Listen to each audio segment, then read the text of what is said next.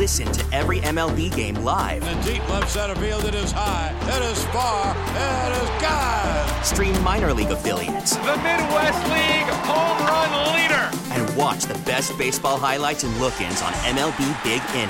MLB At Bat is your all in one live baseball subscription for only $3.99 per month. Deep left field, it's going to go. Alvarez ties the game. Subscribe to At Bat within the MLB app today. Major League Baseball trademarks used with permission.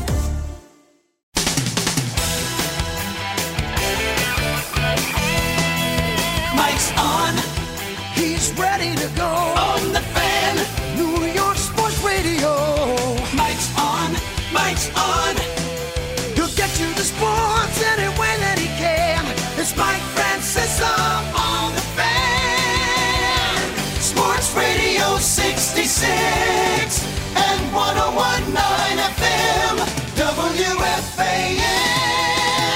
The studios of WFAN, this is Mike Zahn, Francesa on the fan on a beautiful Friday, the seventh day of June. A lot going on. Game four NBA Finals tonight as the Wounded Warriors will try and see if they can get something going. Uh, banged up, uh, no Durant, yes to Thompson. We'll see how much he and how good he can play and how healthy he is, and that's obviously a big part of the game tonight.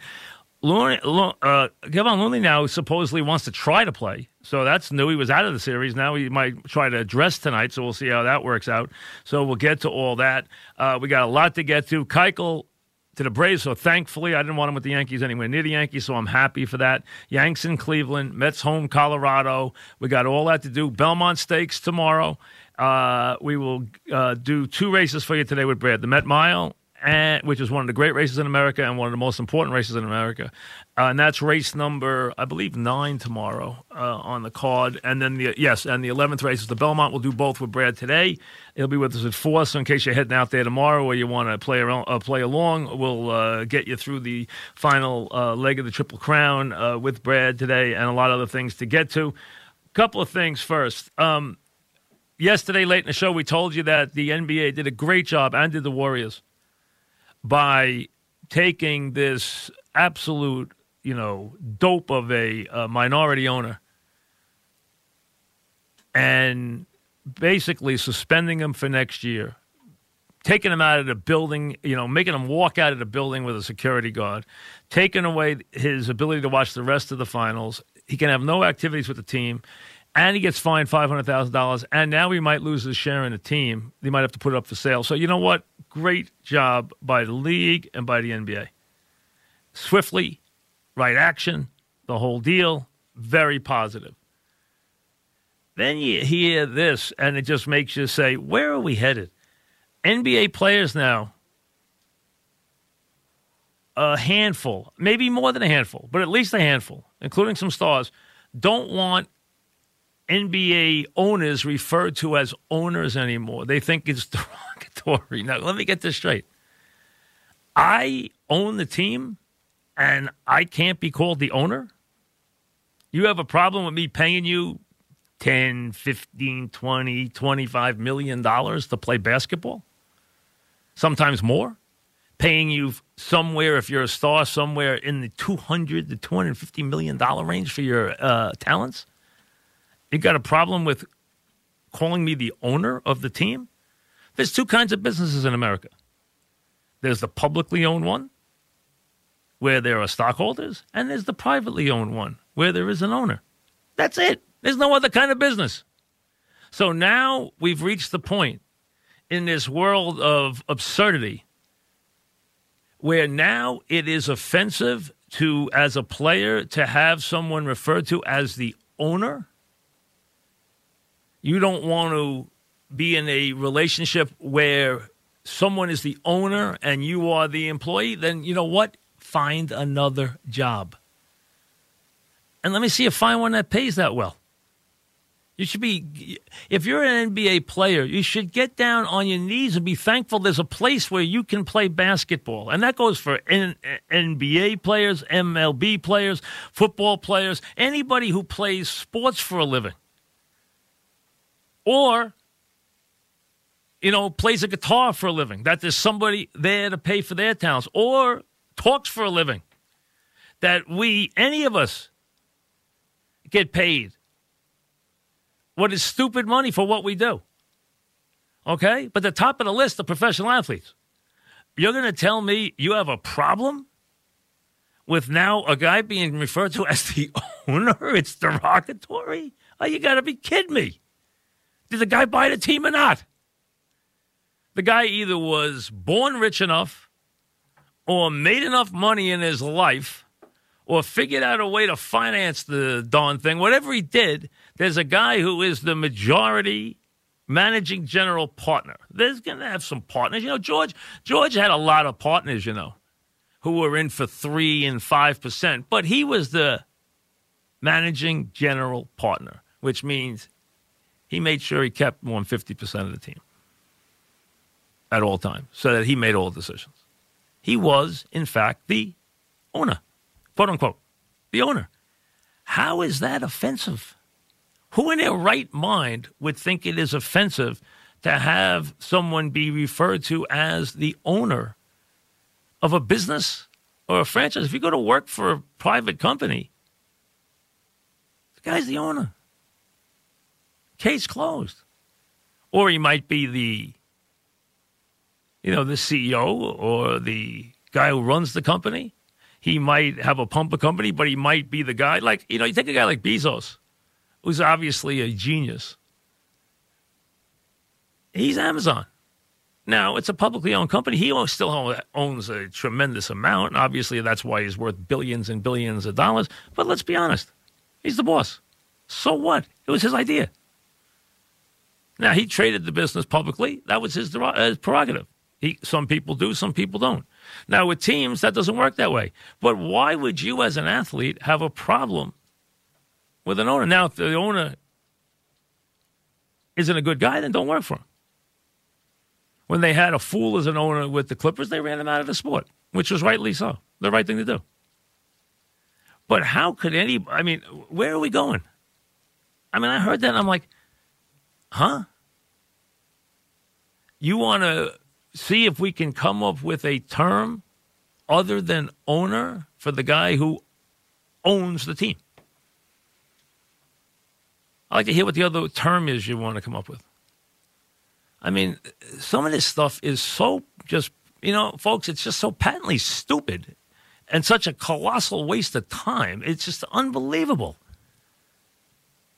I mean, that, that, that boggles the mind, especially when these guys get paid so much money, it is absurd. They should be every day incredibly, and I think probably most of them are, and rightly so. The only thing they wish they could do is stay longer. That's all. They wish they could. You know what you meet with a professional athlete when he's out of the sport? He wishes he could still play in for two reasons. One, he loved to play. Two, he liked hanging around with the other guys. And three, he loved getting paid. And now he's got to go find a real job unless he, you know, banked enough money where he doesn't have to.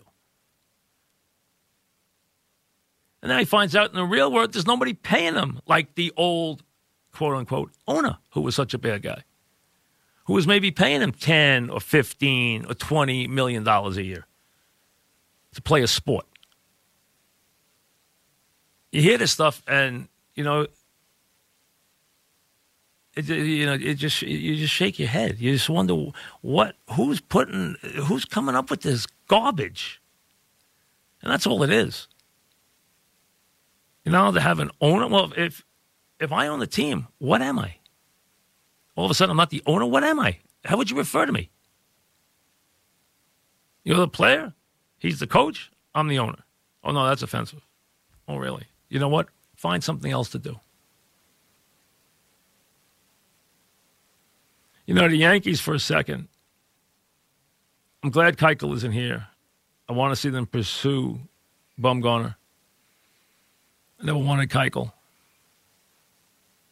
I don't think he would have been a big help. The other thing that I was thinking last night was I never in my wildest dreams thought LeMahieu would be this good. I mean, this guy hadn't had a good season. He's had an unbelievable season. I mean, Germán has been the pitching MVP by far, an incredible surprise. And LeMahieu has been the Yankee MVP. They've had some guys come up with good performances this year, no question. and some surprising performances. But the Yankee MVP day in, day out since the season started has been LeMahieu. And he has just been unbelievably consistent, clutch, versatile, two way player. You name it. I mean, I thought he was, you know, I didn't watch him that much. Knew he could play. Numbers were good. Never, ever thought he was this good. He is a terrific baseball player. Really, you can't have too many guys who play like him. And the Yankees better because of his versatility and the way he plays and the way he hits and goes about his business. Absolutely. You'd like to have two more like him. I mean, he's just been utterly, utterly terrific.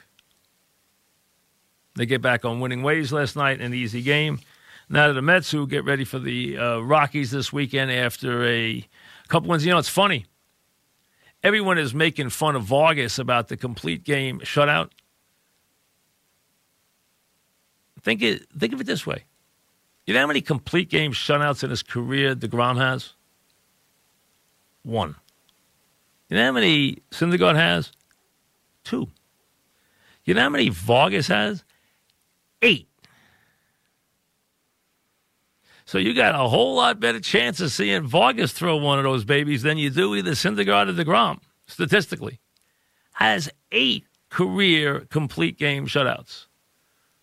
Put it in perspective, Kershaw has 15 to lead active pitchers. CC had 12. Verlander, as an example, has eight. Uh, King Felix had 11, has 11. I don't think he'll be throwing anymore, but he has 11. But Vargas has eight. So it's not like it is the rarest of occurrences. You just didn't know if you were going to see one again, but it's not the rarest of feats for him. Matter of fact, he's done it a whole lot more than the other Met starters have. In a big way, a whole lot more.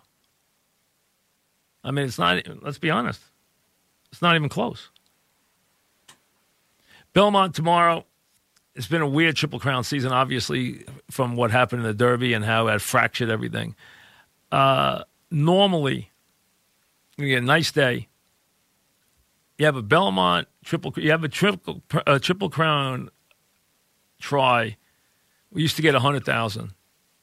They capped it at ninety for logistical reasons in recent years. Tomorrow, sunny day. Let's say to get 45. But uh, it's a nice day out there. The crowd won't drive you crazy tomorrow. You'll be able to bet. You'll be able to walk around. It'll be a sunny day. It'll be a nice place to be. You got a concert afterwards if you're a Flo Rida fan. You got Southside there today if that interests you after the races. So, and you got a very good card tomorrow. It's a very good card. There's a lot of good stake races. There's a lot of big races. The racing starts at 11:50 in the morning. Uh, that's the first race.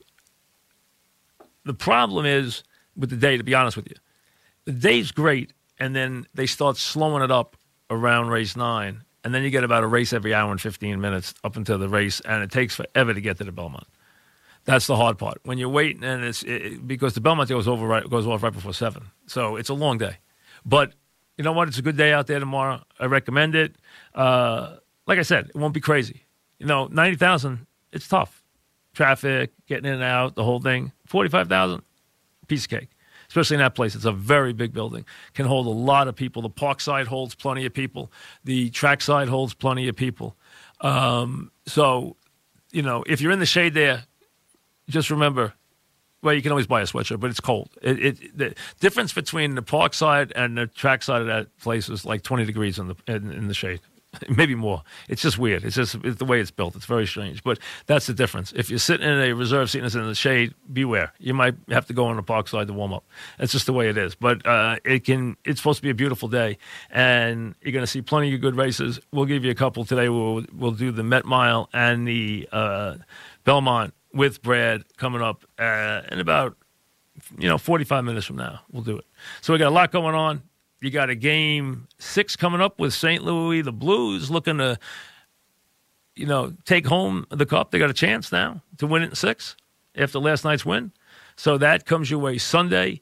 Uh, right now, Toronto And Toronto right now has a great chance to win this series because they know that odds are Thompson's not going to be 100%. There's no DeGrom. They're not only fighting the Warriors right now, to fight in the calendar because what they don't want is they don't want Durant to get healthy enough to come back for games six and seven or five, six and seven and steal the series. They, if if Toronto wants to win that series, they win it tonight and then close it in five. That's their way to win that series, and they will get a chance. Thompson or no Thompson, they will get an opportunity to win that game tonight. And if Thompson, watch Thompson on defense, that's where you'll be able to tell whether he's really hurting or not. Offense, he'll be able to get a shot off. Defense is where you'll really see because they need him. With Iguodala down, not nearly the defender that he's been, they need him in a big way to play defense. And that will be where you watch him fighting through screens and stuff like that. You can see whether he can actually use his leg to any real amount here. And the only way he could is if that is not a severe hamstring. It's not even a week yet. So if he couldn't play in three, I can't see him being 100% in four. So I think Toronto gets their chance tonight to just do the same things they did. Play the same game plan, get to the front of the rim, attack the offensive glass, make them push at all moments, run your running players fervently like Siakam, run them, run them, run them. Make them play, make them balance the floor, make them be conscious of, of, of uh, floor balance and transition defense. Get easy baskets that way. Toronto has a lot of edges right now with them being so limited physically. So that's game four tonight on a Friday night. Uh, what should be a good uh, sports weekend. A lot going on the next couple of weeks, including the U.S. Open next week. So as we head towards Father's Day, but first we got a lot going on this weekend. We'll get it all rolling right after this. Now, with the MLB app, you can get baseball your way. Pick your favorite team, your favorite players, and get customized highlights, stories, and breaking news right on your home feed. Follow the action with Gameday, where 3D replays add another dimension. Plus, notifications can keep you connected to every pitch, every hit, every game. The MLB app. Baseball, your way. Download it now for free from the App Store or Google Play. Blackout and other restrictions apply. Major League Baseball trademarks used with permission.